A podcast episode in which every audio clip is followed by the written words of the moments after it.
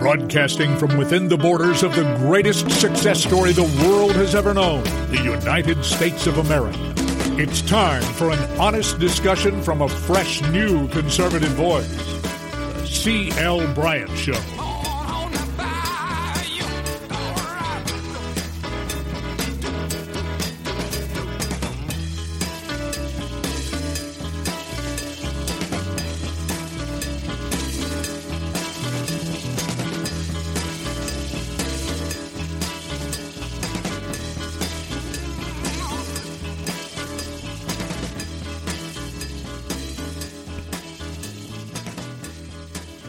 Welcome back. Welcome back, everybody, throughout the fruited plains of the greatest nation on the face of the planet, the greatest success story the world has ever known, and that is America. I want to thank each and every one of you who come along with us daily as we build the bridge to conversation throughout our great nation right here on the CL Bryant Show. I am CL Bryant, and if you don't get both hours of the show, be sure to download free the CL Bryant Show app. And of course, uh, uh, listen to us daily, 12 um, 05 until 2 p.m. Every day the show is on. Sometimes I'm traveling, but the show is on. It's an amazing thing down in Times Square. Uh, I'm uh, have seen pictures uh, down in Times Square where the Red State Talk billboard is, and the CL Bryant Show is on that billboard. Every hour uh, we pop up there in Times Square, and uh, old CL's face looking right back at you. But there's nobody there in Times Square to see it. No, no, there, there's nobody there. It's the most eerie. I've talked to a friend uh, who was walking from there to to the Fox studio and uh, said that um, it's just eerie. It's really eerie. And what's even more eerie is that many of us who were not expecting to experience any type of personal economic downturn are indeed experiencing that. On with me now is businessman extraordinaire, oil man extraordinaire, my good and extraordinary friend. Mike Woods is back with us. He's always been a favorite of yours, and I think this is the first time he's been with me since uh, we have relocated. Uh, Jane and I came up here to Colorado. Uh, Mike, thank you so much for being back on the CL Bryant Show with me. How are you, brother? I'm doing fine, CL. It's good to hear your voice. You as well, friend, and thank you so much for being there with me. Mike, let's jump right into uh, this uh, conversation that many people are wanting to have. We're looking at low gas prices, but yet we're looking at also the threat of uh, the Saudis flooding the market. Uh, you and I both uh, have interest in oil and gas. Uh, Mike, give us your prognosis on what the American future looks like as far as the oil and gas market is concerned. Well, it's it, it's turned ugly right now, CL, and and we're in times that uh, are unprecedented. Uh, we have the Saudis threatening to to flood the market with uh, with. Of course, the first question is where does it go? Uh, but the, we we've never had a price war where the demand wasn't still there. Uh, you know, and everybody is, is saying how long is this going to last? And, and I did some research uh, this morning when I came in the office. Uh, we've been through three price wars with the, with the Saudis. The first was in June of '85, uh, and, and they drove the price down from $31 to $9.75. That lasted for 13 months. The second price war was in November of '97. They drove the price down from $20 to $10 a barrel. That lasted 17 months. And then the third price war was in November of 2014, where they drove the price from $100 to 27.88, and that lasted for 22 months. So best case scenario in, in the last price wars is, is a little over a year. Worst case scenario is, is a couple of years. Uh, but the, the the problem with all this CL, uh, and I'm looking at the screen right now, crude is trading at 22.98 for West Texas Intermediate. Uh, we're consuming right now about 100 million barrels a day of crude oil. They're saying if this pandemic continues on, that's going to drop to a consumption rate of about 80 million barrels a day. So you're going to have uh, 20 million barrels a day of surplus. We don't have storage for that right now. There's about a million and a half barrels of crude oil in storage. uh, and and our president is going to add some to the Strategic Petroleum Reserve. Uh, but in, in four months, at, at two million barrels a day, the Strategic Petroleum Reserve is going to be full. So there's no place for crude oil to go. And, and one of the, the scary things that I'm looking at this morning, and, and we ran into this a few years ago when when uh, Cushing got full. I'm afraid the price of oils may go to zero, uh, being that they're going to just tell me, shut your wells in. We have no place to put your crude oil. So wow. that's going to be interesting to see the, the implications there. Wow. Mike, uh, that may not be, in fact, that is not good news for people who have interest in oil and gas, but uh, talk to the consumer. Uh, what does that mean to the consumer? Well, the, the consumer, I mean, already uh, CL. I don't know what price of gasoline is in, in Colorado, but it's it's a dollar ninety one for regular here in Louisiana. And of course, realize that about fifty cents of that is state and federal tax.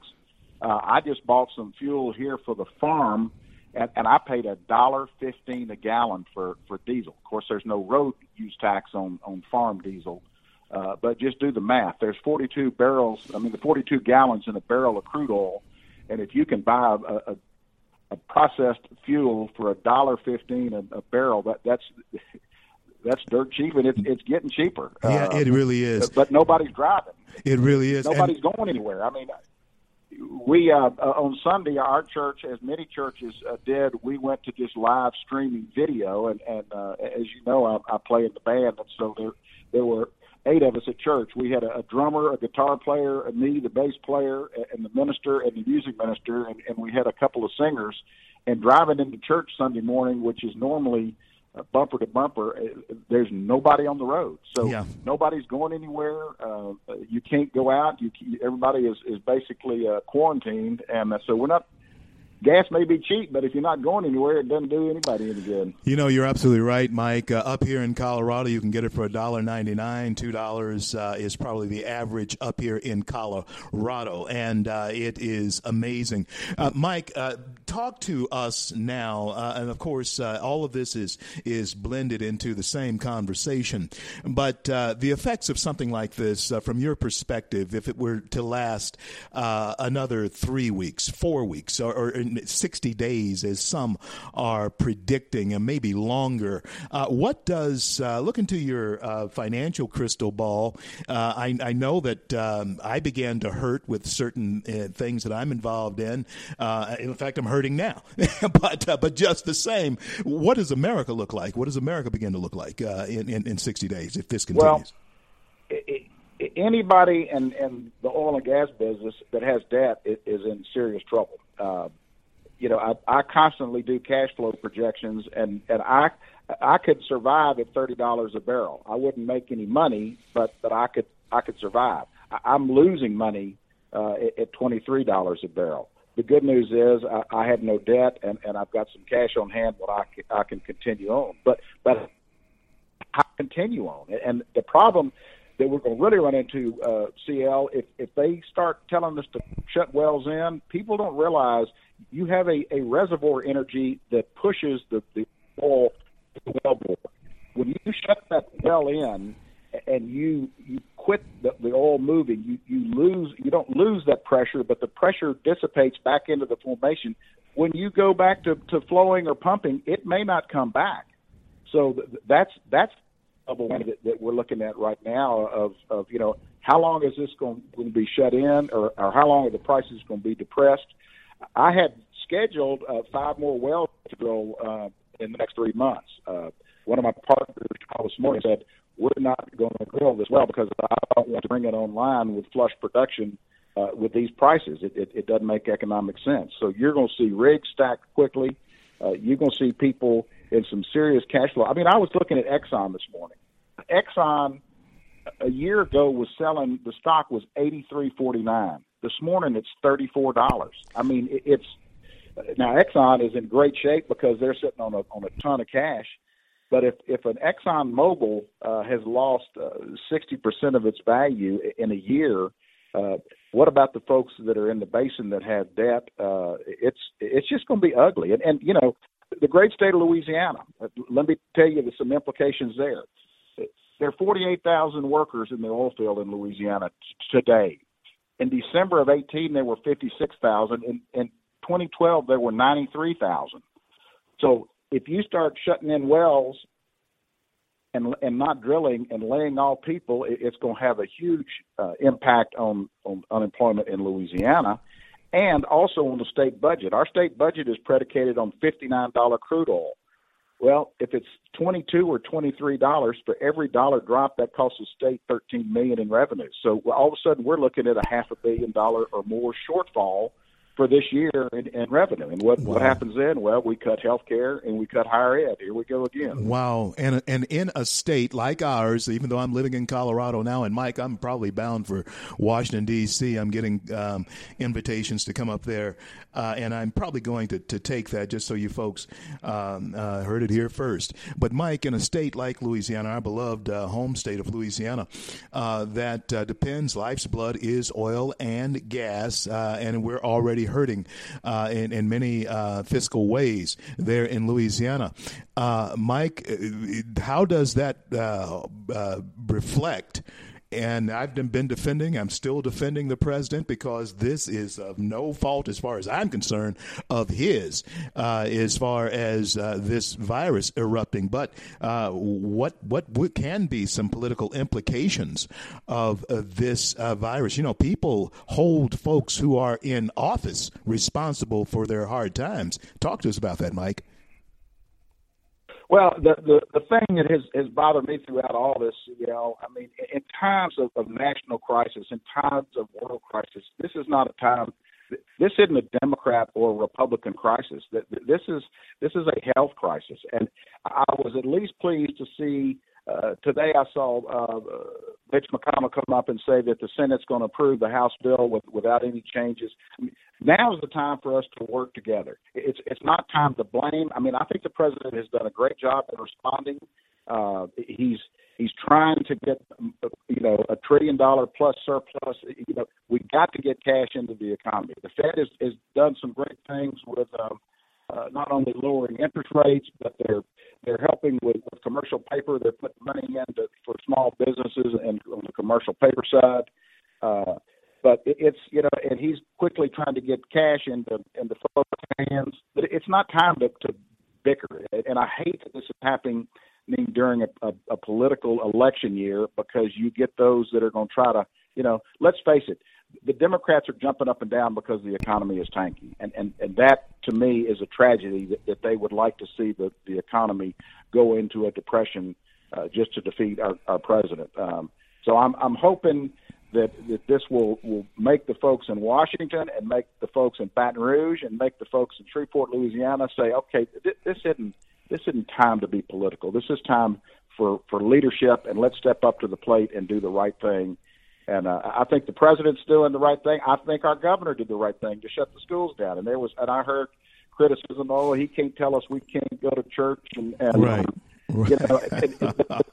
You know, Mike. Uh, you know, and both of us, uh, folks, uh, listening to Mike Woods and myself, you're listening to people who are unashamedly, unabashedly Christians, followers of Jesus Christ. He is our Lord and our Savior. But you know what, Mike? Uh, the golden rule is, as we have begun to interpret this down through the ages, what Jesus said: "Love thy neighbor as thyself. Do unto others as you do unto yourself." Uh, when when you when you don't, in my estimation, if you don't go to be a good citizen and and uh, not to spread something that very well could be spread to harm uh, people who are, um, you know, at, at risk. Uh, I, I think that is being the best form of a Christian, uh, in my opinion. But there are some of my uh, clergy uh, uh, friends and, and colleagues who disagree with me, Mike. I, I believe that it is our duty, our civic duty, to be good citizens in every aspect of it. talk to us about it. Well, and, and I agree with you, CL. And, and there, with technology today, and, and, and I'll use uh, the church I attend, First Baptist in Shreveport. Uh, we are still live streaming uh, on Sunday morning. Now, there's only ten of us in there: three, uh, four musicians, a piano player, uh, the, the pastor, and the music minister. Uh, but we are still conducting uh, uh, worship. Uh, our congregation can still tune in through Facebook and and, and see the service. Uh, and we will continue to do that. We're trying to come up with ways to have Sunday school classes uh, with conference calls and, and through Facebook Live and, and other uh, venues. So you can continue to have uh, uh, church on Sunday. I mean, that's something that you and I have both done all of our lives, and, and I can't get up on Sunday morning without going to church. Right. And we'll continue to do that as, as long as, as I have that ability. But, Right. but it's it's just different times. I mean, we're all learning how to, to do Sunday school different and do church service different, and and uh, you know we are developing call chains and checking on all of our members, especially the elderly. Do you know, do you need anything at the grocery store? How are you doing? And uh, you know, you just have to you have to improvise. You know, you're absolutely right, Mike. Uh, Word of God Ministries, where I attend, my pastor uh, uh, James A. McManus, he did the same thing as y'all did over there at First Baptist, and uh, we we and we're we're finding what we're doing. What this is forcing us to do, Mike, is find new ways to actually spread the gospel in uh, these modern eras, and also be assemble ourselves together. I like being physically together with my uh, brothers and sisters who are believers in Jesus Christ. But, uh, you know, when we talk about these uh, pandemics, and, and Mike, I don't think that this is the first or the last one uh, to, to come our way. I think we better get ready for something like this to happen uh, rather, uh, you know, regularly as we go through time.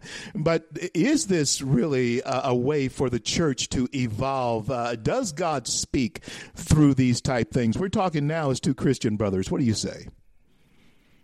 Well, I, I think it does. I mean, we, we saw a, a, a increased attendance after 9/11. Uh, you know, when when times get tough, people do turn to God. Uh, and it's been interesting. I've noticed in the neighborhood that I live in, all of a sudden we have a neighborhood Facebook page, and people are posting.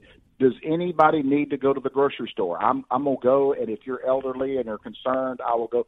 So you're having a sense of community that I think we've gotten away from. I mean, w- one of the comments in our neighborhood was, "This is kind of like a small town that I grew up in." I mean, so so people when times whether it be hurricanes or or pandemics or whatever, uh, people do kind of rally around the cause and and and become involved with their neighborhoods and become more involved with their church and and and start checking on on those that that are less fortunate and and uh, there's there's going to be a lot of opportunities for churches just because you can't go and sit in a pew on Sunday morning, but you can still help. You can deliver food to the elderly. You can you you could you know I I see the food bank right now is frantic trying to get volunteers because their Meals on Wheels has suddenly exponentially grown, and and so there there are all sorts of opportunities that that we can exercise our, our faith.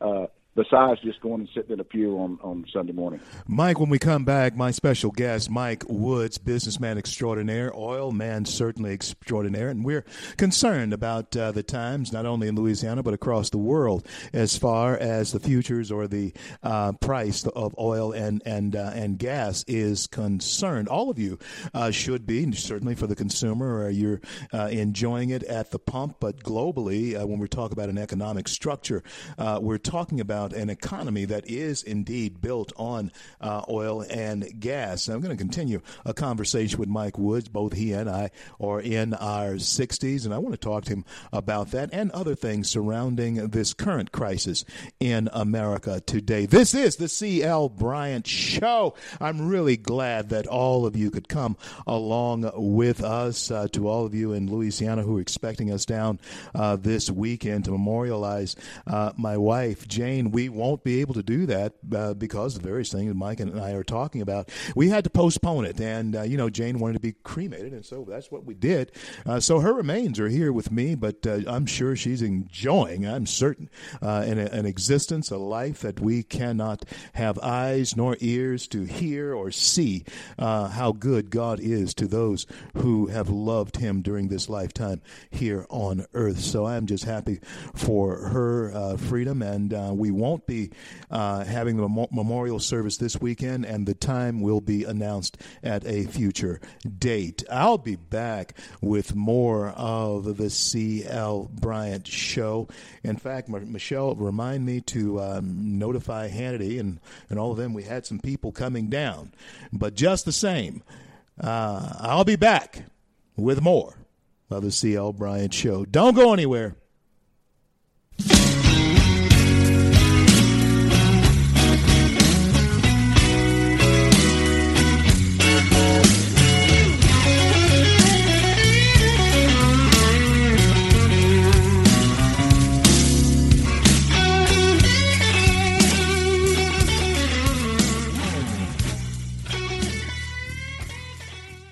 Red State Talk Radio is now available as a voice command on your Amazon Echo and Echo Dot by simply saying, Alexa, play Red State Talk Radio.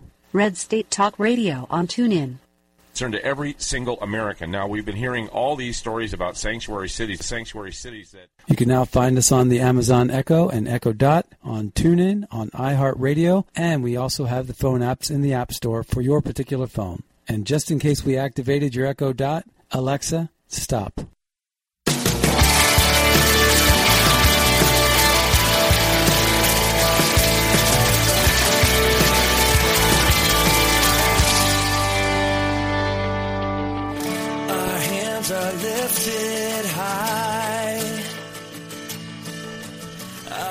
CL back with you on this great day in the USA.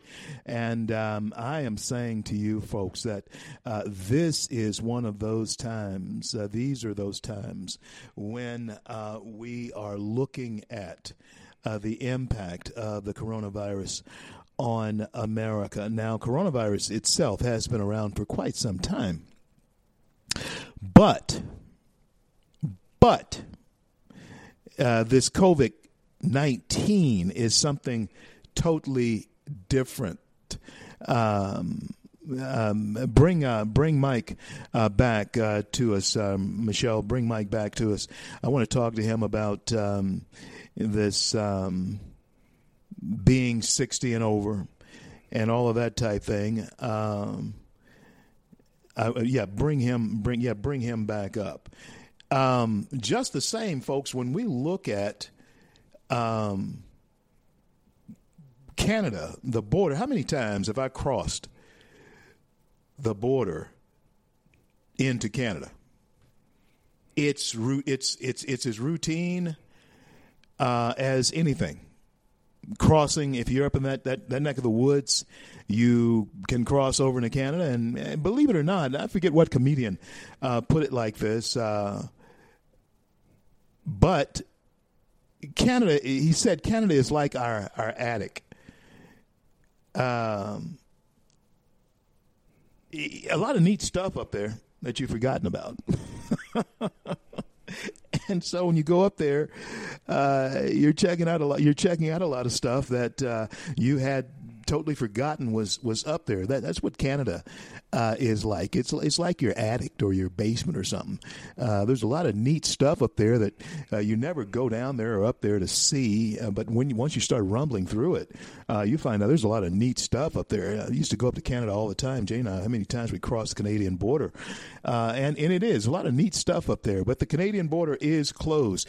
Coming back with me now is Mike Woods. Mike, I wasn't quite done with you yet. A few more minutes, if you can allow me that. be gracious enough to allow me that. I want to ask you uh, this. I want to engage in this um, uh, conversation with you. Mike Woods is my special guest. It's been on my show for the last five years that I've been doing uh, radio, and uh, we've built it, and looks like we're uh, taking it on the road uh, again to uh, DC here real soon, Mike. And um, hopefully, once we get back in a studio type setting, we can do a remote uh, where you sit in for me like you used to uh, back in uh, the early days of the CL Bryant show.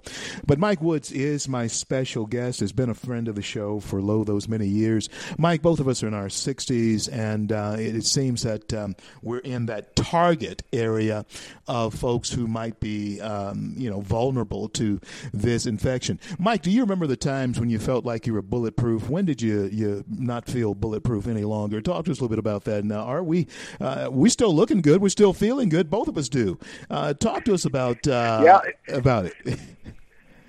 Well, it, it, it was interesting when they very first started identifying those at risk and started talking about the elderly, and then somebody said, "Yeah, the elderly is anybody over 60." And I thought, well, I don't feel elderly. I, I never, I've never really considered myself elderly, but uh, uh, it, it is interesting, and, and I guess uh, you know the good news is that that uh, we don't have heart issues or, or, or other uh, immunodeficiencies, but uh, it's it's scary that and, and especially when you see the fact that so many and I don't know what what they are doing in Colorado, but you know our governor here in Louisiana shut down all the restaurants and festivals and parades uh, early on, and and there are those as I said earlier that have been critical of that, and and our our local sheriff Steve Prator made a great comment the other day. He said, "I would much rather be accused of overreacting than underreacting." Yeah. Uh, and and and as as we go into this um, uh, economic pain that we're getting ready to to suffer because nobody's spending money. Uh, and, and with all the restaurants closed here and the bars closed, uh, you know the the restaurants are trying to do takeout. I understand that they've sco- uh, closed all the the ski facilities there in Colorado. Yeah.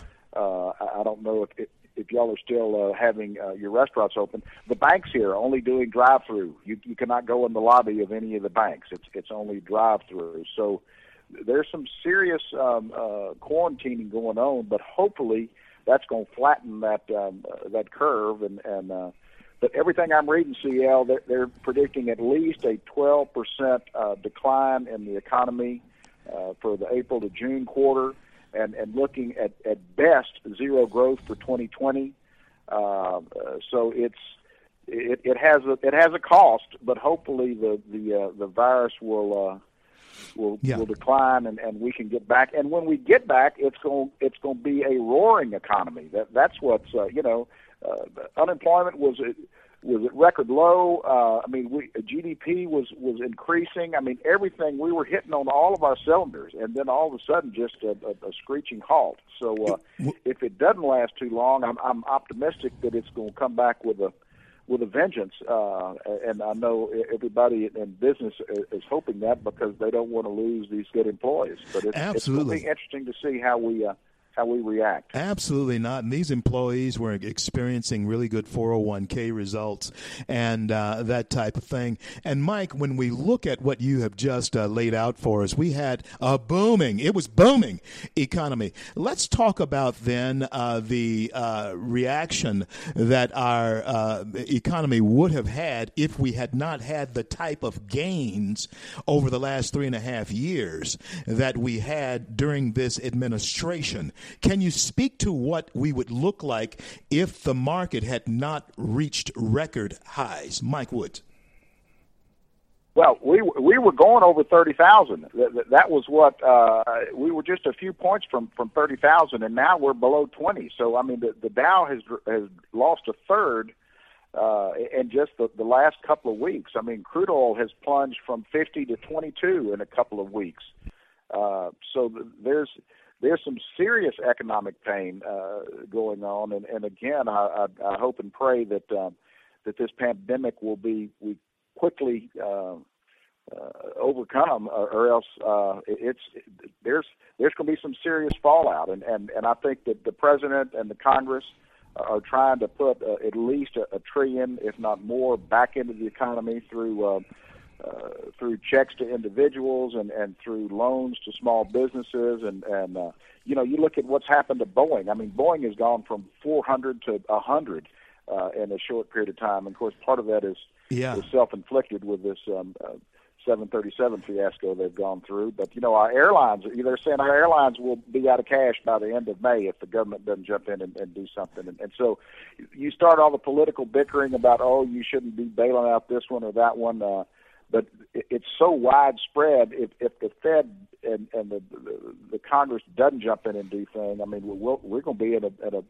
a, a depression unlike what we had back in the 1929. And, and fortunately, you and I weren't around, We but our around. parents were, and, and I heard enough stories. I, I don't want to go there. Absolutely not, Mike. Uh, you know, but when we talk about uh, the this uh, the checks and the the, the bailout uh, that basically I guess what you could call it for the American people that the the president is um, um, trying to to push forward. Mike, uh, a lot of people are saying they just don't see how that's going to work uh, as far as uh, sending the working person, the working man, a check. Does that include people like yourself and myself, or or is that just looking at those who are in the service industry? How how how does that work? How are you reading that uh, that proposal that the president has? Well, from what I've seen, it, the checks will only go out to people who are making less than sixty thousand dollars a year. Uh, but then I've seen those that, that say that, but it doesn't apply. Uh, you know, some of the the the bills that I've heard, uh, you know, they were going to allow employees that that have le- or employers that have less than 500 uh, employees uh, have to grant two weeks sick leave and, and have to do uh, so much uh, of their their pay at, at, a, at a reduced rate, uh, and, and there are those that are saying, but that doesn't apply to corporations. Uh, so, CL, I've not seen anything specifically to, to know, and, and you've heard a thousand dollars, you've heard two thousand dollars, but but I think uh, that, that because there are so many unknowns, I, I think that we're going to see just a shotgun approach of just dump more. And, and this, there are going to be those that take advantage of it. There are going to be those that aren't eligible that get it, and and you're going to see uh, the politicians come out of the woodwork saying it's not fair that they bail out the airlines, but they did. I mean, there's going to be all Yeah. sorts of of, um, Yeah. of of nitpicking and and questioning. But you know, uh, to me, when when you're in uncharted, and, and there's no question, this is uncharted. We've we've never seen anything like this uh, in the history of the United States. Uh, it, again, it's better to be overreactive than underreactive. So just pour money into the system and. Um, uh, you know, now would be a good time. And you hear talk about. Uh, I was glad to see Treasuries kind of rally yesterday. You know, the bond market has gone down the tubes. Oh, Price yeah. of gold Oh, is yeah. dropping. I Oh, mean, yeah. there, there, there's no rhyme or reason to what's going on. Uh, Mike, the bond would you- market kind of was coming back yesterday. Would you uh, let me let me ask you this last question I have for you? Running out of time here, but I want to get this in uh, for all of those speculators out there, uh, and, and I've always been coached to do this. Um, would you encourage people now to buy? To, to, to buy. Uh, uh, airline stocks has always been fragile, but uh, but just the same, is this a good time for those who may have never dabbled in or speculated into the market? Is this a good time to go for it? Well, there there are those that are saying it is. Uh, I, you know, the the question is picking the bottom, uh, and and and I don't have that crystal ball. If I did, I wouldn't be doing what I was doing. But I mean, an Exxon stock at 34 has got to be a, a bargain. Um, I mean, uh, Boeing is not going away. Uh, you know, now there are those that are saying if the government comes in and bails everybody out, uh, they may end up nationalizing all this, and so then you lose your, your money. So, I, I would say I would wait until it, it absolutely bottoms out, and I don't know where that bottom is, but uh, I- it, it, it hopefully it can't be much lower. We we have to be getting to the point uh, because for the stocks to continue to drop, somebody's got to be buying them. I mean, you can't sell them unless somebody's buying. Somebody's side. buying. So there, there are people buying right now. Absolutely. But, uh, I- I, don't know if, if I would have enough guts to jump in. I, I'm I'm watching my portfolios go down and, and just hoping that it's uh, it's going to turn around quickly. Yeah, let's hope. Let's hope that it does. The bounce does turn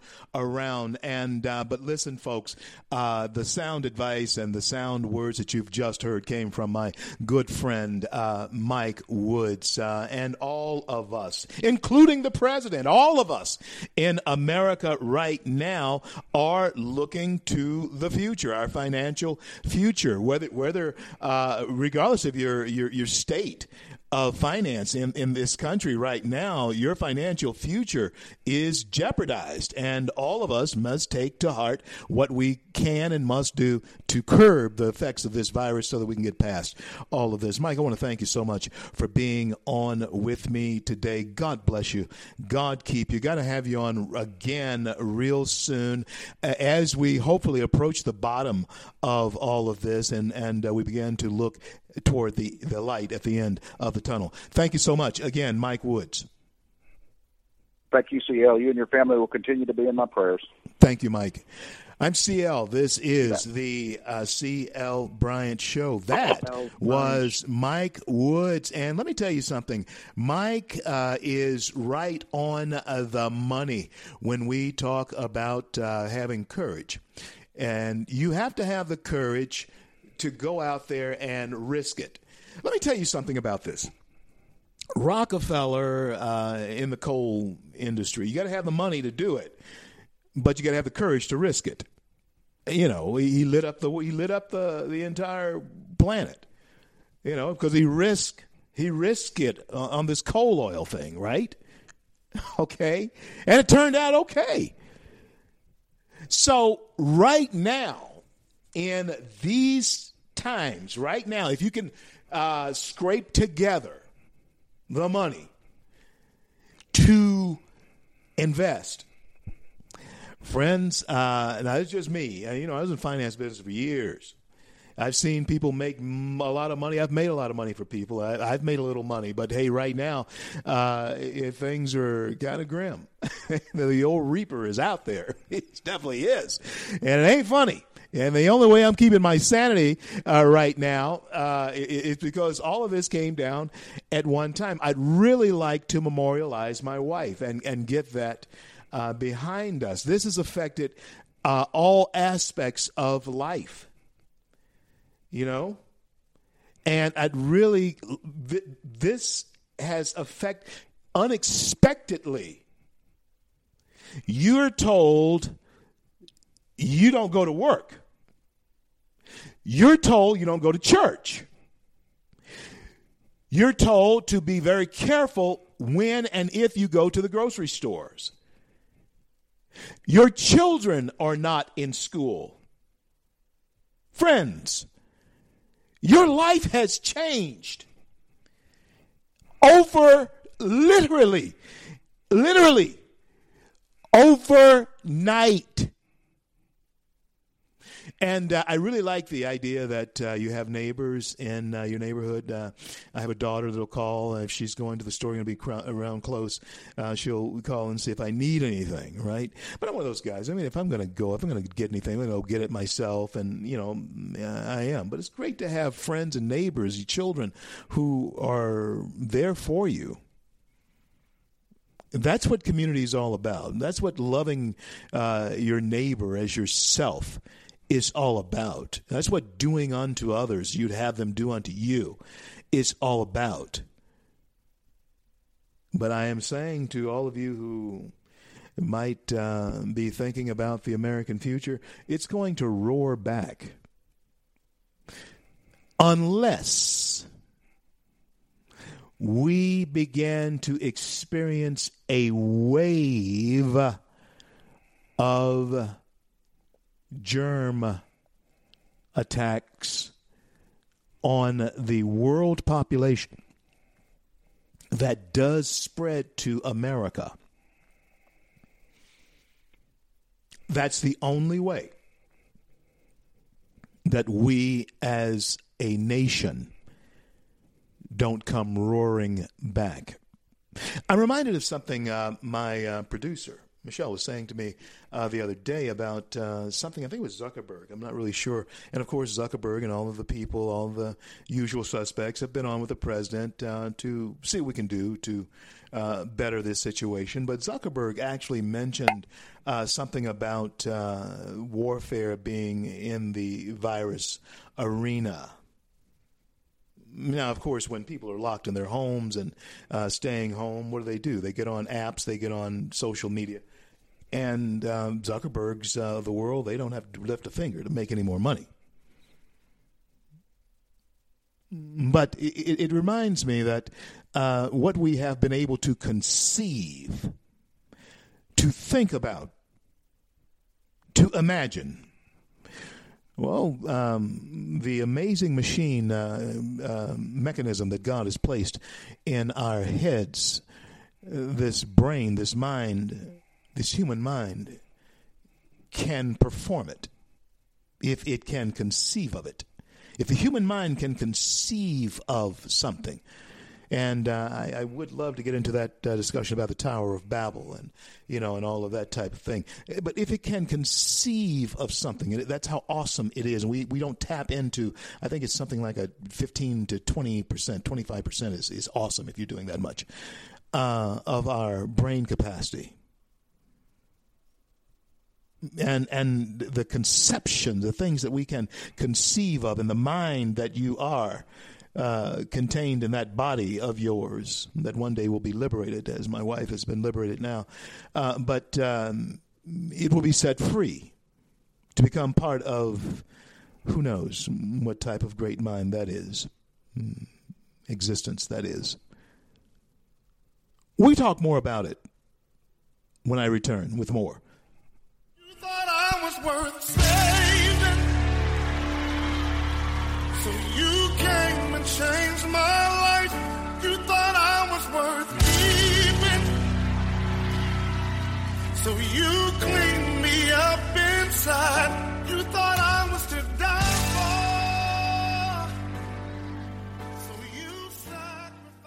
Red State Talk Radio is now available as a voice command on your Amazon Echo and Echo Dot by simply saying, Alexa, play Red State Talk Radio. Red State Talk Radio on TuneIn. Turn to every single American. Now, we've been hearing all these stories about sanctuary cities, sanctuary cities that. You can now find us on the Amazon Echo and Echo Dot, on TuneIn, on iHeartRadio, and we also have the phone apps in the App Store for your particular phone. And just in case we activated your Echo Dot, Alexa, stop. Stand up for America. Then Americans, stand up, stand up, stand up. God bless you. God bless America. I do the best I can. Always lend a helping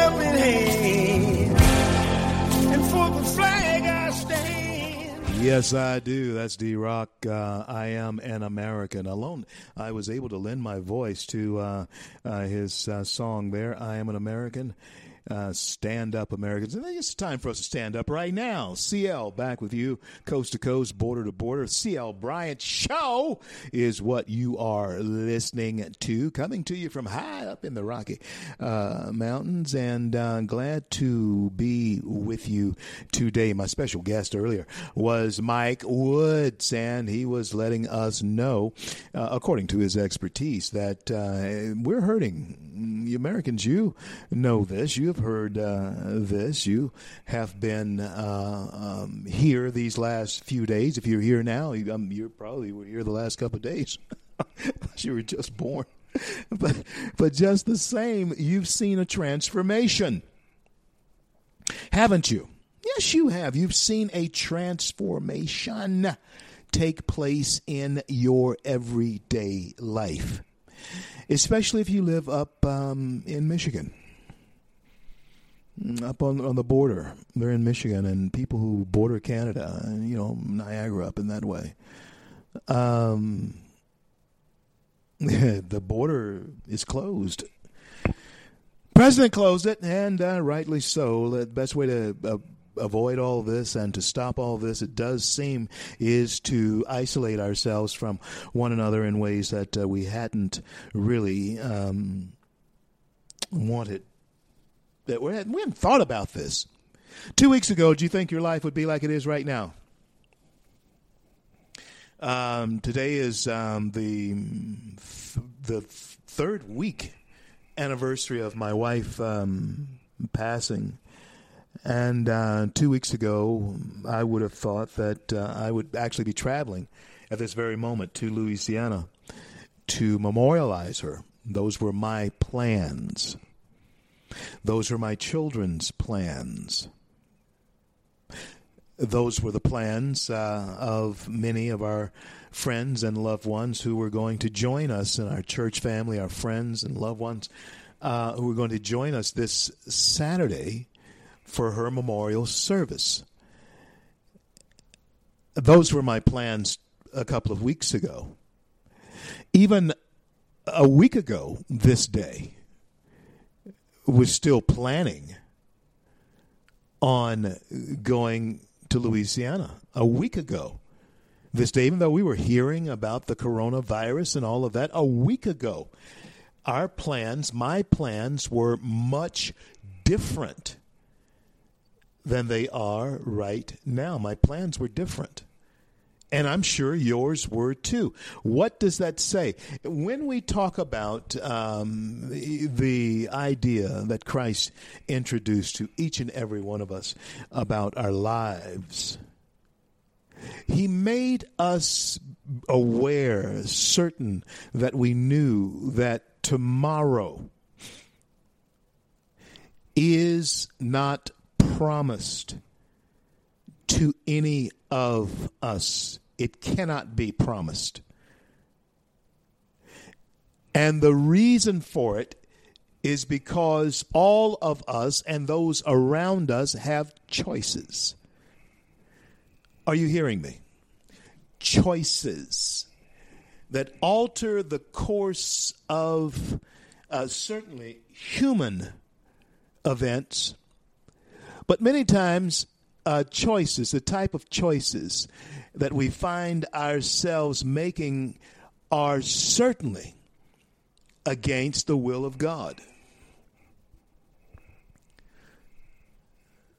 And even though you may be praying toward, you know, a certain end or this and that, uh, but you're outside of the will of God, uh, that then does not change or the direction that you could have been on through your prayers and supplication. Your choices many times derail good intention. E- even even in making the uh, intentions, even in, in having good intention, you are still running through a field of decisions that do, can, and have altered um, certain things that could have happened to you differently. It, it was. It ultimately boils down to you. Now, there are many things, of course, in life that um, happen. Um, and I won't say dry long so. I don't. I don't think. I don't think that's the right uh, way to look at it. Things don't. I just don't think that things happen. Um, just all you know, just without cause. I think there's cause to everything, and that's the that's the the, the one loop. That's one weakness in the creation in the um, uh, Big Bang theory, as opposed to creation, is that everything has a cause, except the cause himself. Everything has a a beginning except the one who is able to say I am that I am. That's my that's my um, theology. That's my uh, take on the you know eternal God, the one who is uh, able to say that, unlike any other existing being. I am. But the rest of us, we fall prey to our choices. And the strangest thing about uh, our relationship with our Creator is that in my discipline, He gave us the ability to choose, which is an awesome, awesome responsibility. And right now, and I can only speak to Americans because I am an American, and uh, I have never been a citizen of any other nation but this nation, America. Traveled many places, but uh, have only been a citizen of this nation, America.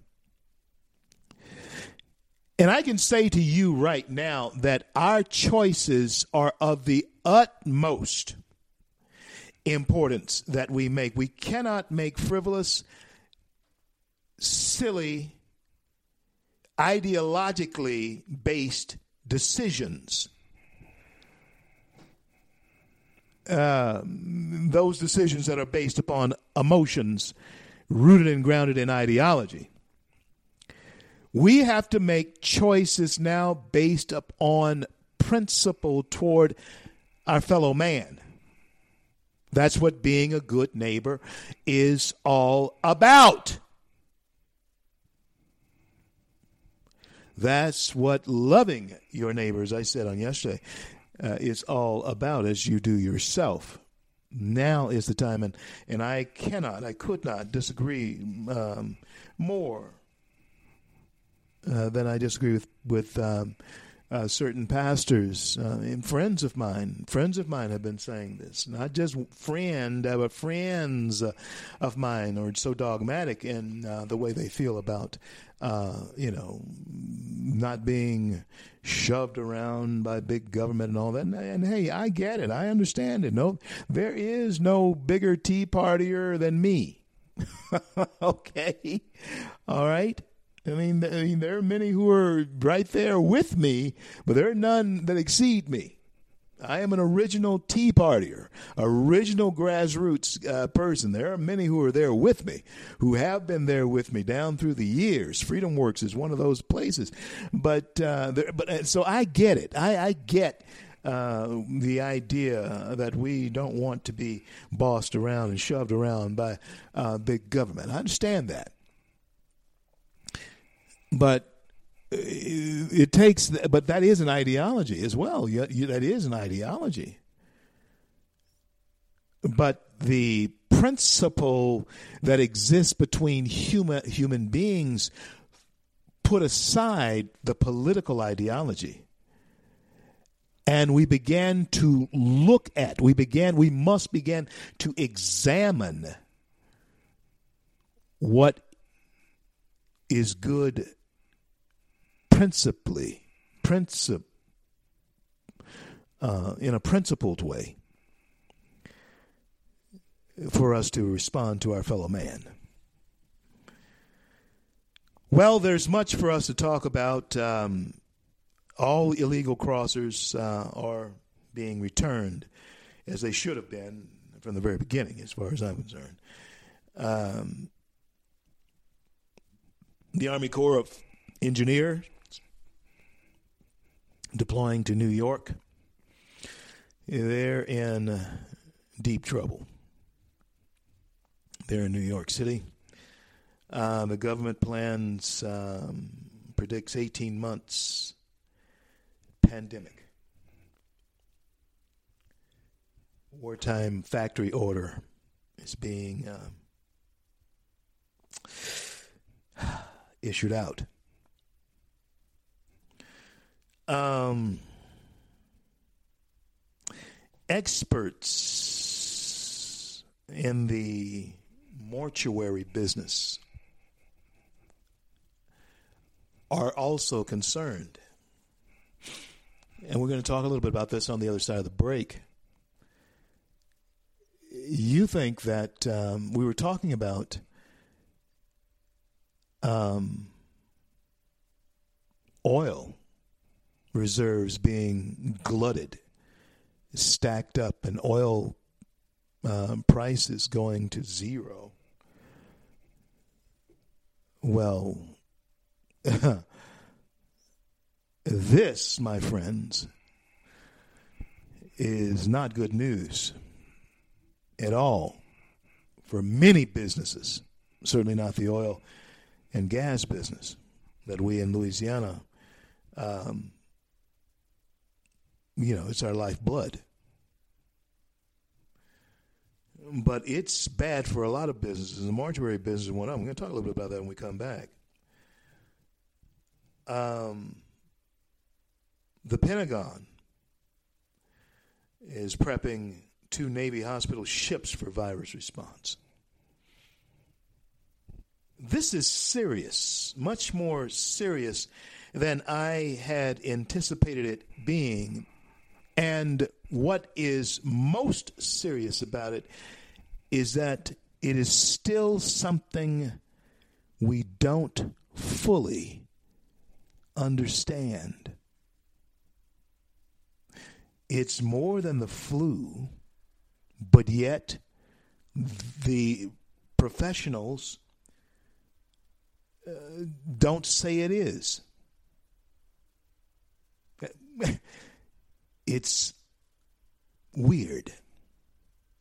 We'll be back after these brief words with more of the C.L. Bryant Show.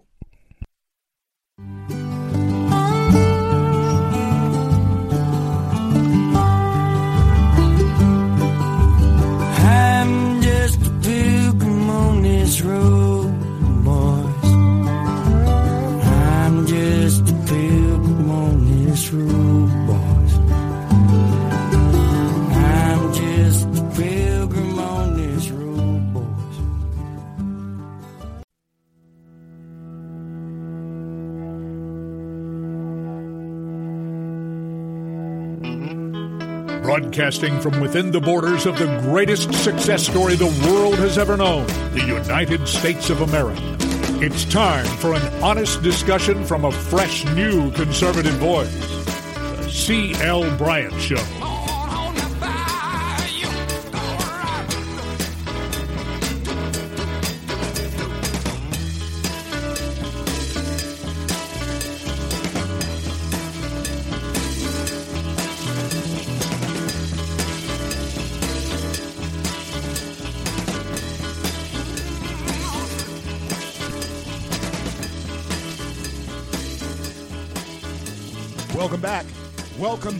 Everybody, throughout the fruited plains of the greatest nation on the face of the planet. The greatest success story the world has ever known, and that is America. This is the CL Bryant Show, and thank you so much for coming along with me as we build the bridge to conversation throughout our great nation right here on the CL Bryant Show. And uh, hey, it is a great day in the USA in spite of everything that is going on. And it's because of people like you who are going to make certain that you keep a stiff upper lip and we trudge right through this as we have other things and other times before now. Uh, I believe our country is blessed by God from sea to shining sea. And I think it is time for us to make the choice that we are going to move forward and whatever it takes as a citizens of this nation, we are going to make sure it is preserved. But of course, the question comes up how do you fight virus? How do you do that uh, without uh, seeing population decreasing and and uh, communities being harmed by, um, you know, it being wiped out? We want to avoid a situation where that comes about, right? Well, of course, certainly we do, and we will avoid that situation. But we must be realistic, however, about the effects of uh, this uh, epidemic, this uh, pandemic uh, on our world, and particularly on our America, on us here. Let's look at um, r- right now the possibility, and, and and it's again, this is not Donald John Trump's fault that this is happening. I think that we're blessed to have him at the helm right now, uh, that we are having to go through this other than someone else. Yeah, that's the blessing. You know, you just be glad that he is at the helm of this instead of someone else.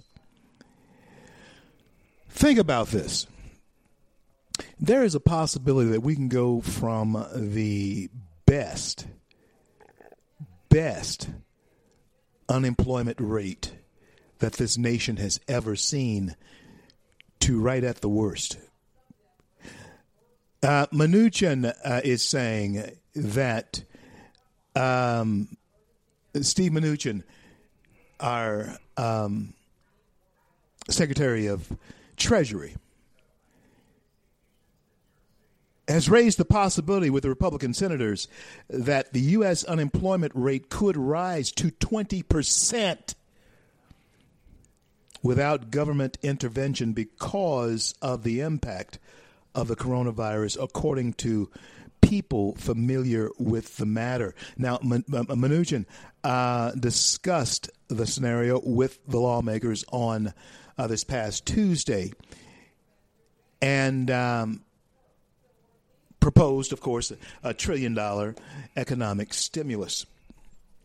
Now, this does play right into the hand of what I was saying in my real talk. Uh, they follow me on Twitter at Rev, R E V C L Bryant. Follow me on Twitter at Rev C L Bryant.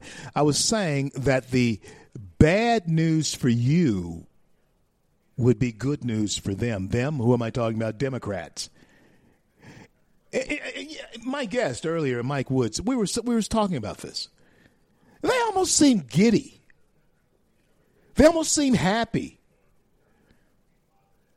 Look, Schumer had nothing more to actually talk about until this happened.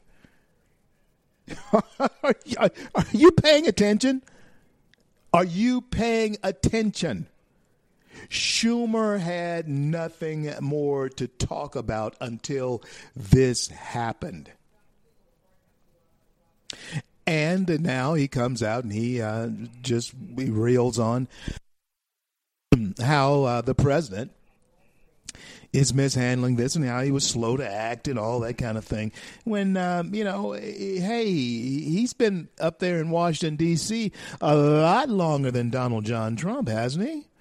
And all of this stuff that he talks about had been broken and all of this kind of thing, it was broken on his on his watch. Pardon me, it's, it's, it's happened on his watch. And um, pay attention. But if the jobless rate, if the uh, unemployment rate goes from its lowest to a high, then we're talking serious. 20%? Oh man, that is serious. Rise in crime. Crime rates are dropping because people are working. Uh, it's it just it just breaks my heart that uh, anxiety levels were going down. Now they're on the rise, of course, again. And of course, if you're a shrink, um, hey, you're you're in the money. You're, I mean, you're in it because uh, the door, oh, unlock, put the shingles out. If you're a shrink, yeah. And folks, um, we look at clo- with the, the uh, border there at Canada is closed. Eighty-six percent of infected people with this virus, the prediction is, the study is showing, have been are not diagnosed. They're undiagnosed. Eighty-six percent of these cases, and we're talking this going far beyond 60 days, which is two months. We're talking about now this perhaps going 18 months. Friends, that's serious. That's big time serious.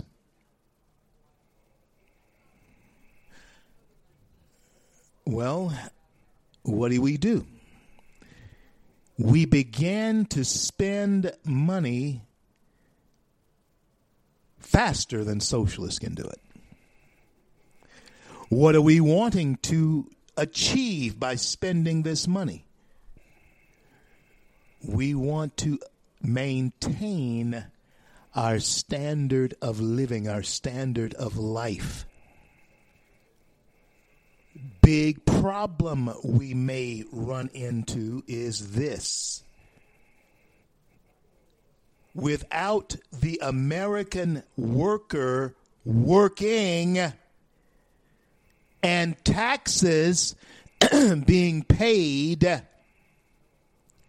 and this can become global. You had better get ready to hunt rabbits. are you are you hearing me? If people can't work, government doesn't have any money. The money comes from you. And if government is giving you money so that you can survive, sooner than later, government runs out of money. Now, here we go. Now, you wealthy folks out there, I mean, really wealthy, I mean, people who have money, you then become legitimate targets in the eyes of many. So, what do you have going on? You have a paranoia that is setting in when we talk about American America and Americans. There is a paranoia that is uh, there. Oh, it's, it's traveled from the back of the mind now. It's mid mind now, in the minds of those who make and pay make money and pay taxes. There's a paranoia that is going on now. And um, friends, pardon me, friends, when I think about um, the far reaching effects that this can have on our society, we may not have, have even thought about what this can do. Now, what if we get into this germ uh, stagnant type of um, existence? Before I left in the last uh, hour, I mentioned to you that um, even though my wife, uh, her remains were cremated, and I have them, I have them here with me. Uh, and I, to tell you the truth, I, even though I've never been a crema- cremation type of guy, I'm really glad that uh, that Jane talked me into um, that. Although it was her life, her body, you know, um, you know that she, she, wanted to dispose of, so that's how she wanted to do it. And um, but I'm glad because we have not been able to have the memorial service and uh, I am not um, just stressed out that I have not been able to bury her body. But what um, what happens though to those who had loved ones that they were planning funerals for? We were talking about how oil and gas reserves are beginning to stack up oil prices could absolutely go to zero. There are other things that can actually stack up in this country, and bodies is one of them. Do you realize that if we get into a, a, a virus uh, stagnant type of existence in this country, just how that affects the mortuary business as well? A brief time was in the mortuary business. Brief time, uh, myself many years ago, many years ago, uh, with a fellow by the name of uh, Roy Terrell there in Shreveport, Paradise Metropolitan Funeral Home. Yeah, is uh, where I was affiliated with. And uh, sometimes we'd have, um, you know, it's it's huge business because regardless of what's going on with us who are uh, still inhabiting the land of the living, regardless of what goes on with us, people still die. And uh, you have now uh, an environment that we are all in a part of that is beginning to ask questions about what do we do about this and bodies may actually become one of those things. Cremation may actually become a thing. Yeah, and latter day um, memorial services may actually become a thing. Do you see how your life is changing right before your very eyes? And it's no fault of your own. There's nothing that uh, that we know of that we did to cause this. I tweeted out a little bit earlier. Um, it is a great time to have faith in your Creator, God. Yeah, it is the only peace. It is the only peace that um, you can find is in your faith. Yeah. In times of earthquake, and there has been this this earthquake, this huge earthquake in Utah, which is right across, which is another state across uh, from us, from where I am right now. In these times of pestilence and earthquake, it is the the only hope, the only peace of mind that I have found is in my faith in the Creator, God Himself, and my belief, trust in Jesus Christ, His only begotten Son. Yeah. And so uh, there are a lot of things that can be um, affected over time by this. And 86% of people infected with coronavirus the studies are beginning to show now are undiagnosed. And if that is so, friends, if that is so, the Journal of Science uh, has said 86% of people infected with coronavirus are walking around undetected, according to a study released just this past Monday by the journal Science. Now, if that is so, friends, and and I don't have to raise the alarm. You should be alarmed. If that is so, then the time frame that we are looking at as far as things shutting down and being shut down is actually much uh, the possibility is much longer and again i have to go back to money and spending money the federal government doesn't have any.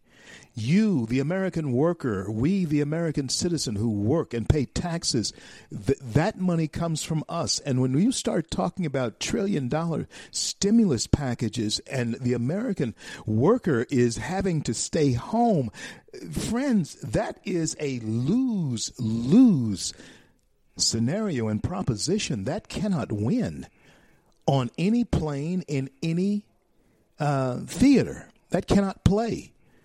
That just does not work. So, buck up. Look at this directly in the eye for what it is and understand that life as we know it truly may have changed. But don't go screaming down the street, hysterically waving your hands in the air yet. I know that there are people who are on the edge right now. The kids are home. They can't go to school. They don't know what they're going to be able to do as far as feeding everybody.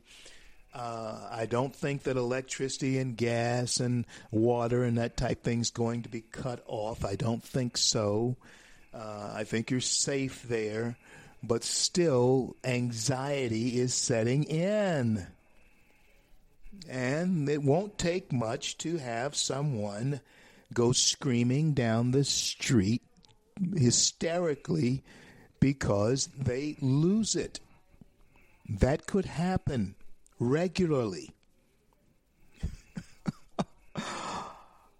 I'm CL. This is the CL Bryant Show. If you don't get both hours of the CL Bryant Show, be sure to download free the CL Bryant Show app onto your favorite device. It looks as though um, this medium, digital medium, is very well becoming the norm and will be for some time. I'll be back after these words.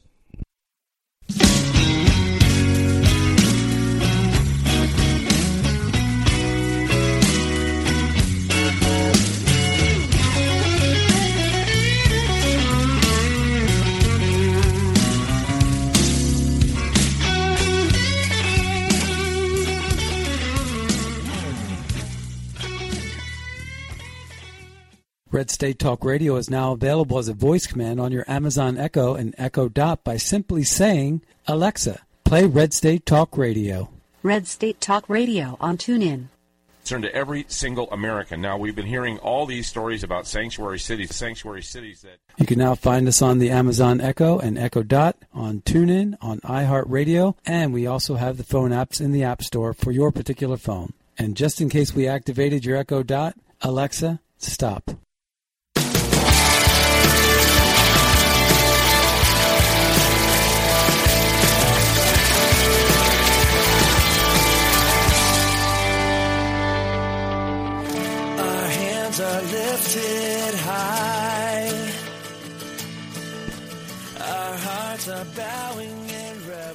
Thinking back over the years, folks, CL Bryant here, the CL Bryant Show. Thank you so much for coming along with us.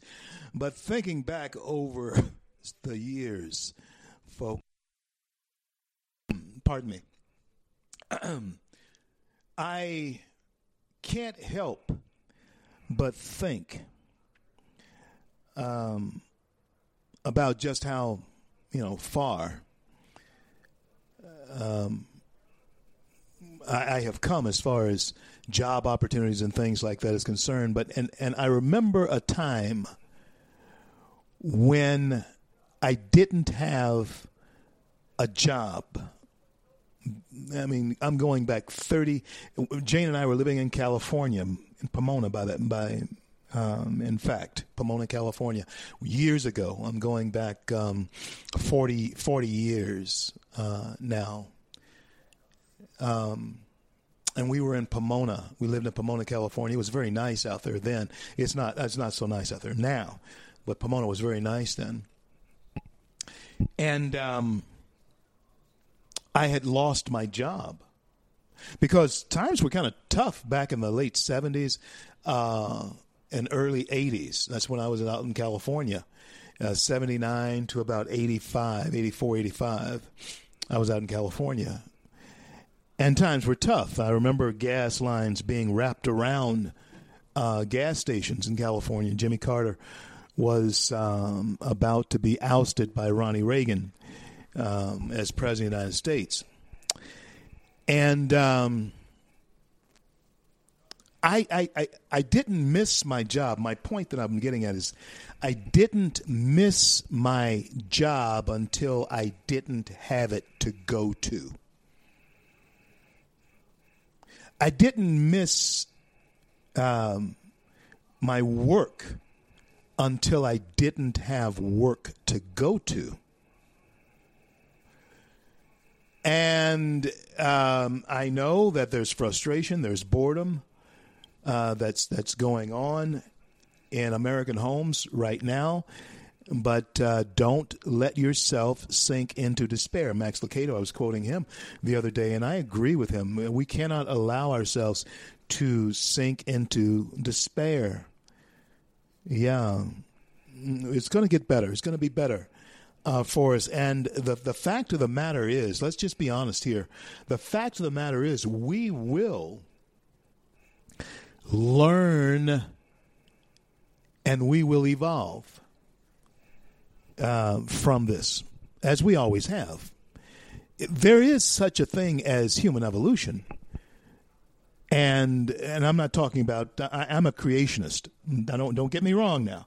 I am a creationist, but there is a such thing as such thing as human evolution. We evolve in just about every situation that we find ourselves in. You move into a new house, you evolve into that home, huh? Whether whether you move up or move down in residence, you evolve into that neighborhood or that home. You have to evolve into it, huh? And those who cannot adjust are usually those who have the roughest times in life, those who have trouble uh, uh, evolving, adjusting, or, or, or having the understanding that li- that's what life is about adjustment. Because things change. If there's anything that's certain in life, if there's any one true thing in life, it is uh, things change.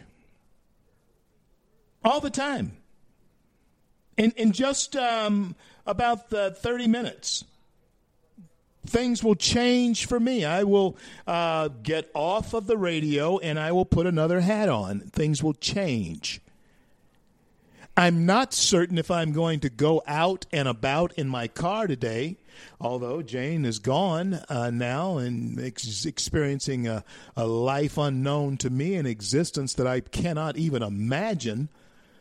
So I, I have this choice. Uh, back to that again. I, I have this choice to make whether or not to get into my car that to tell you the truth jane and i are the only people maybe one or two other people have ever ridden in my car since we've been up here in our car. And of course, we have the other the the SUV.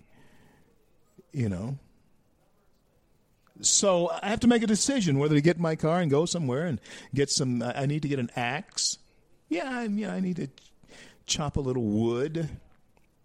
But I don't know if I, I, I don't know if I want to do that. I, do just just make out the way it is supposed to be. It's supposed to snow up here uh, tomorrow and Friday.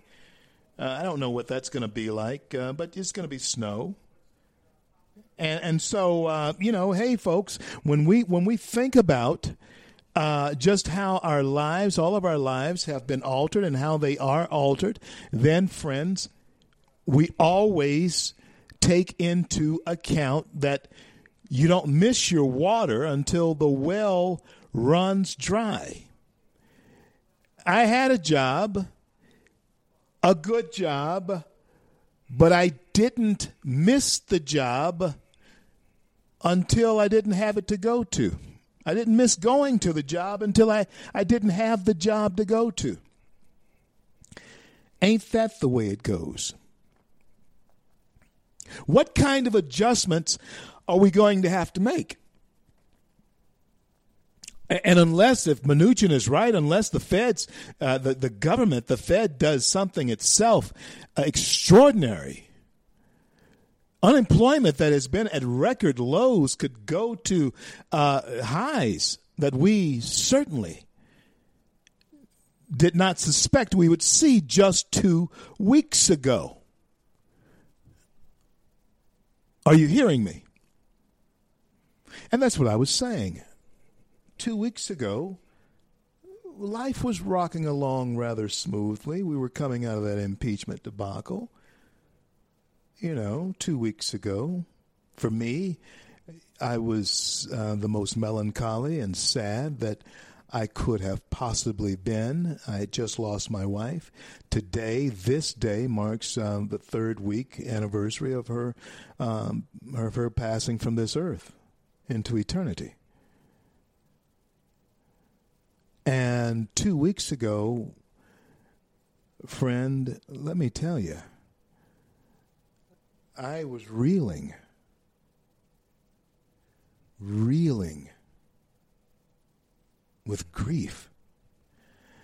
And, you know, and the thing about it is, you know, you don't know that tomorrow's not promised until it, it really happens to you.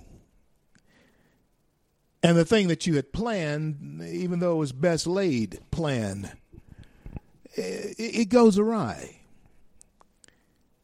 Isn't that something? And so, next week, this time, what does America look like? Are we um, under martial law? That could happen. Next week, this time, what does America look like? Because last week, this time, I was planning on uh, being in Louisiana today. But because a restriction on crowds that was not in place. There was no mention of uh, restricting uh, crowds at this very time last week. But this time, this it's there now. In fact, tomorrow, a week ago, is when we started thinking to ourselves, "Wow, this could be something." That changes our entire outlook and plan.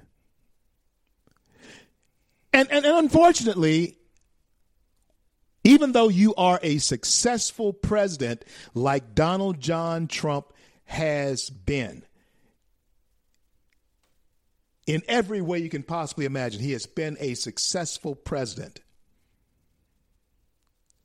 Yeah, people tend to take it out on the leader. And and that's all a part of our need to blame somebody for our misfortune or what we perceive as our misfortune. We blame we need to blame somebody. But in this case, if this virus spreads, we can only blame ourselves because we've been told it, the virus is has been and has been it has been in the White House. Mick Mulvaney is self quarantining himself. Uh, Gallup poll, as I was saying, uh, the president uh, is down, I think, four or five points in his polls. Gallup poll says he's down from from forty uh, nine percent to um, 44%. And um, hey, we're still talking about somebody's got to pay, though, even when we're talking about mortgages being delayed. Well, somebody's still got to pay. Eventually, somebody's going to pay. And you and me, the American citizen worker, the American worker, we're the people who pay. If we can't go to work, the federal government does not produce any revenue. We do. The price of oil is almost flatlined. Talk about uh, a commodity that's a living dead right now, especially if the Saudis do what they're threatening to do, and that's flooding the market with oil. We're talking about the price of oil going to zero, the state of Louisiana going into absolute panic, and young people in the state of Louisiana saying, Why would I stay here? But then you have a travel ban going on saying that, um, you know, you need to shelter in place. Well, it's not going on everywhere, but it could happen. Folks, our worst nightmare could happen we trust God that it doesn't. But what if it does? What does that mean to you? I can tell you one thing the land of the free and the home of the brave has to be just that. You're free to protect yourself and you're brave enough to do it from what can come down the pike in times like these. Make no mistake. These are interesting, interesting times, friends. Make no mistake. Now, the president has doubled down on um, Chinese virus label. the Chinese ticked off at the president because um, he calls it the Chinese virus. And the president continued to point fingers at China for the coronavirus outbreak, referring to the COVID 19 virus as the Chinese virus in several of his tweets. Uh, is this indication that the love affair with the Chinese has come to an abrupt end. and it's so weird. Let me tell you why it's so weird, folks. It's so weird because two weeks ago, three weeks ago, um, or even going back maybe two months ago, we had almost a, we had a, um, a French love affair going on with the Chinese. It was torrid. It was torrid. Yeah. And we had the the little lapdog, uh, the North Koreans. We had Kim Jong Un, pretty much, uh, you know, holding him at bay, and uh, also friends, I'm sure, of the Chinese, the Iranians. We we were thumping them on the head pretty good. We had them pretty much thumped down. The president was riding a, a, a tide that no president in his in, in, in, in his little time as he's been president, three and a half years, has been president. No president has ridden that kind of wave. And then, all of a sudden, though, that comes to not that the president's still not doing a, a fantastic job, and he is. But I don't know. I mean, I just uh, feel as though it's just so suspect. And I don't believe so much in coincidence, but it's coincidental in time, isn't it? That this should be the situation. Just three weeks later. It's not, it's not as though this is something that we saw uh, crumbling and falling apart. No, our American economy was building, growing, it was booming, it was roaring down the track. And then I'm reminded of a biblical passage in Revelations where suddenly the bottom falls out of everything. The price of gold, everything goes to nothing. What can cause such a thing? Sickness. Sickness.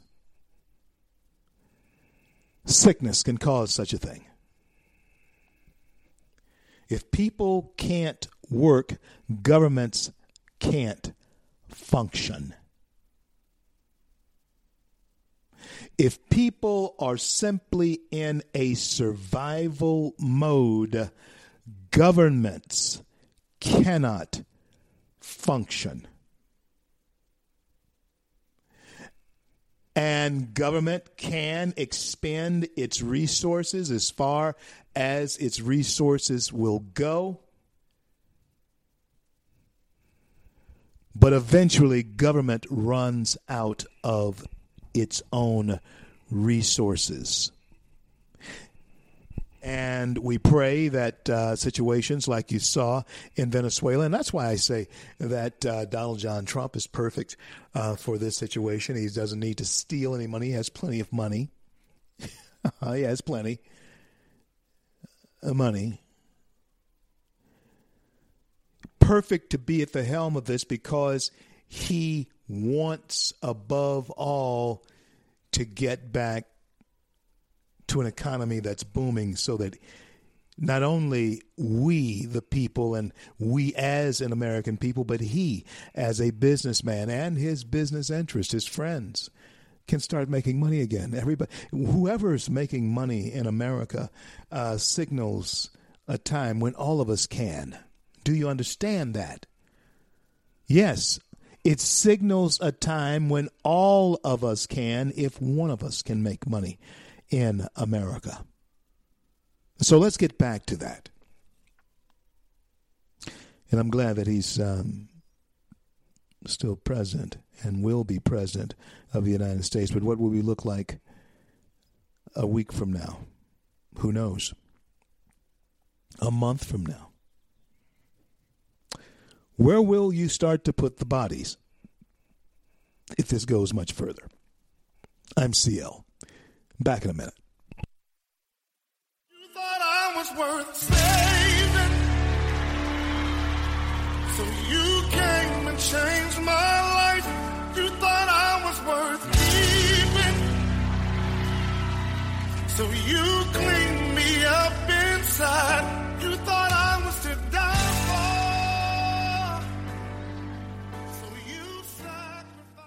Red State Talk Radio is now available as a voice command on your Amazon Echo and Echo Dot by simply saying, Alexa, play Red State Talk Radio. Red State Talk Radio on TuneIn. Turn to every single American. Now, we've been hearing all these stories about sanctuary cities, sanctuary cities that. You can now find us on the Amazon Echo and Echo Dot, on TuneIn, on iHeartRadio, and we also have the phone apps in the App Store for your particular phone. And just in case we activated your Echo Dot, Alexa, stop. Stand up for America. Then Americans, stand up, stand up, stand up. God bless you. God bless America. I do the best I can, always lend a helping hand, and for the flag I stand. Well, the Canadian border is closed, and um, you are most likely somewhere um, trying to avoid contact with other people if you are living in our world today and certainly in our America at this point in time. Bernie Sanders, on the other hand, and of course, Bernie is still himself. He's 77, 78 years old, uh, trying to avoid uh, people, possibly himself, and maybe even avoid um, his campaign because um, after the losses that he took and the behind kicking that he got. All because of you, I might add. Last night, uh, or the other night, the other night from um, Joe Biden. Uh, is Bernie is going to go and um, reassess his um, presidential campaign, and he should. The one thing that, uh, if there is no other message, if there was no other message that was sent during this Bernie Sanders um, charge, he, he he made a charge up the hill, eh, but he was rebuffed. He was re, he was he was turned. It, it was it failed. Pick Bernie's uh, Bernie's charge was very much like Pickett's. I mean it was over open ground, uh, right into enemy fire. And um, the enemy that Bernie was taking on fire from was not only uh, people who he thought were on uh, his side and the party that he was running f- for, but uh, certainly from just about every other American Republican or independent.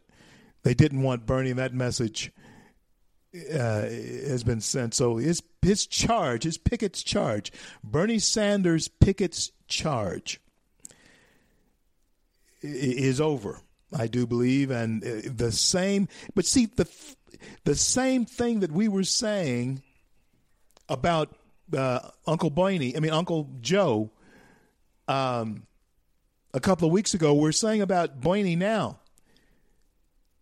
Now, Bernie may not have any uh, primary wins in this past week, but I tell you something Bernie does have. Bernie has delegates. Oh, yeah. And um, this Democrat National Convention, the DNC convention, is going to be. I'm, I'm really considering going. And um, it's going to be so historic, in my opinion, that you, you just almost have to be there. So I'm really considering uh, going to the uh, DNC, to the Democrat National Convention, and uh, setting up booth there, setting up shop there, and uh, feeding back to you. But of course, we have no clue where we may be, even with this virus. By by then, we have no clue where we will be. I have no idea what uh, press or press um, uh, passes or, or I, don't, I, just don't know what to um, say about that. But I plan to go and I'm certainly going to be at the Republican National Convention. And um, that's going to be historic as well.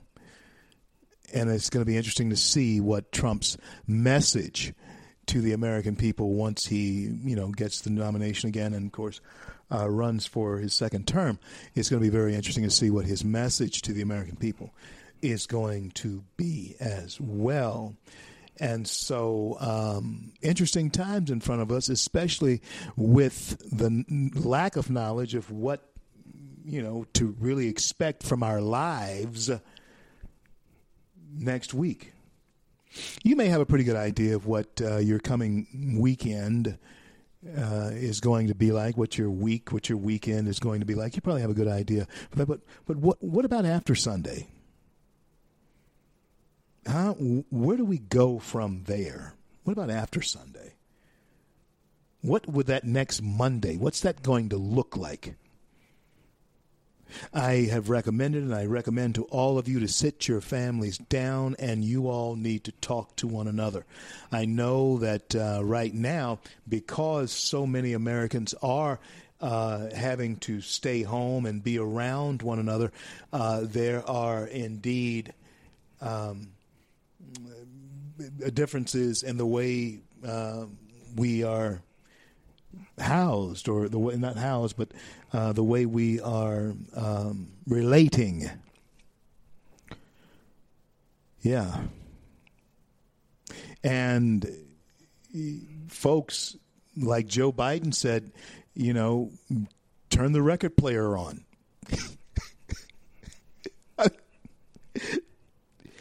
yeah, you know, and uh, you know, make it a teachable moment or something like that. Yeah, turn on the hi-fi, and um, but that's I mean, all three of the candidates they're they're over seventy years old, but it brings us closer together and let that be the way it is. But what I'm saying is make this a time when uh, you get to know, catch up on who you're living with. And folks, I'm saying that because Lord knows I, I, I wish I had uh, just uh, my Jane back from four months ago. Yeah, from two months ago and we started our trek when we decided to, to uh, two and a half months ago when we started our trek up here. You know, if I could just have her back, but then that'd be very selfish, wouldn't it? Because I know she's uh, enjoying a life, an existence beyond my comprehension, and she certainly doesn't have to deal with any coronavirus, but I do we do. So, for those of us still here in the land of the living, still able to touch, see, and feel your loved ones, you be certain to let them know that you love them. Because tomorrow, and if there's anything about this uh, situation that we find ourselves in with this virus, if there's one thing that you should certainly take from it is that tomorrow is not promised to anyone. And the reason for that certainly stems from our own choices. Yeah. You can take that all the way back to Adam. uh, tomorrow wasn't promised to him either. And the only reason that it was not is because of his choices. So take that to heart. Um, DNC uh, DNC uh, gets its wish. this is what the president is saying. The DNC gets its wish. Um, Bernie has given up. That's what the president is throwing out there. Um, president Donald Trump claimed Senator Bernie Sanders independent independent, I might add, from Vermont has given up just like in 2016 and will soon be dropping out of the race to be the Democrat presidential nominee. And that, of course, will leave Uncle Joe Biden with the possibility of Andrew Cuomo being drafted. That's right, you heard me say it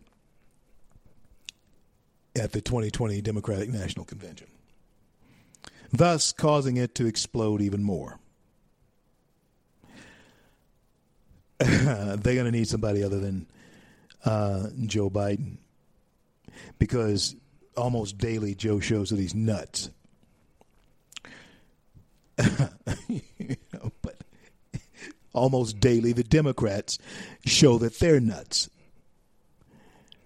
So maybe he is their man for their hour.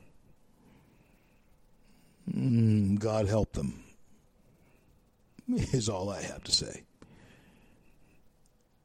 And God help us because once a political par- party like the Democrats uh, totally flake the way they are, it does make room for uh, flakes to fall off of uh, other parties and other organizations as well.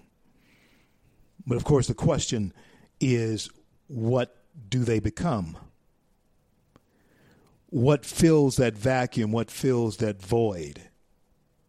And there are plenty of politicians, both uh, conservatives, so called conservatives, and uh, left wingers, who I know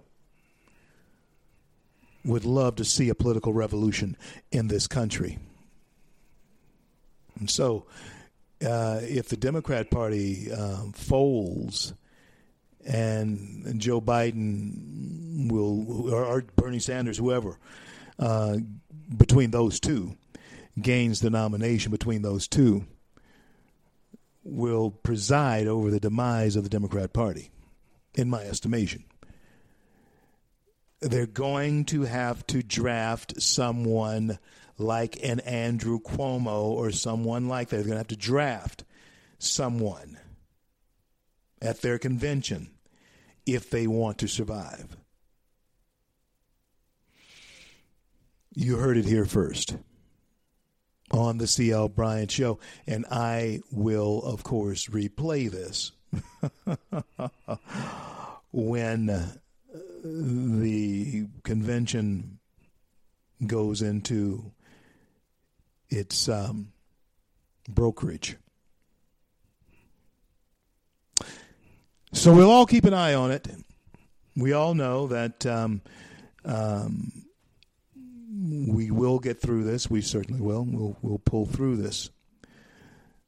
Um, but we must be cognizant of what it takes to pull through.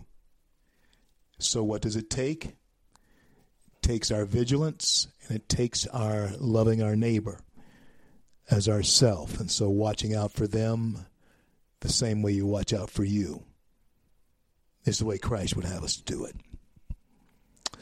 And so, you uh, continue to be careful. Um, don't sink into the abyss of despair um, help and hope are here, and both are continuing underway. I want to thank God for our uh, time here together, and I want to thank Him for our men and women in uniform around the globe who defend our right to speak our minds. And until I'm able to talk to you again, I'm CL, and my heartfelt desire uh, for this country, for you, your families, and certainly for the President of the United States, Donald John Trump, our state and local officials. We pray for all of them. May God bless and keep you all.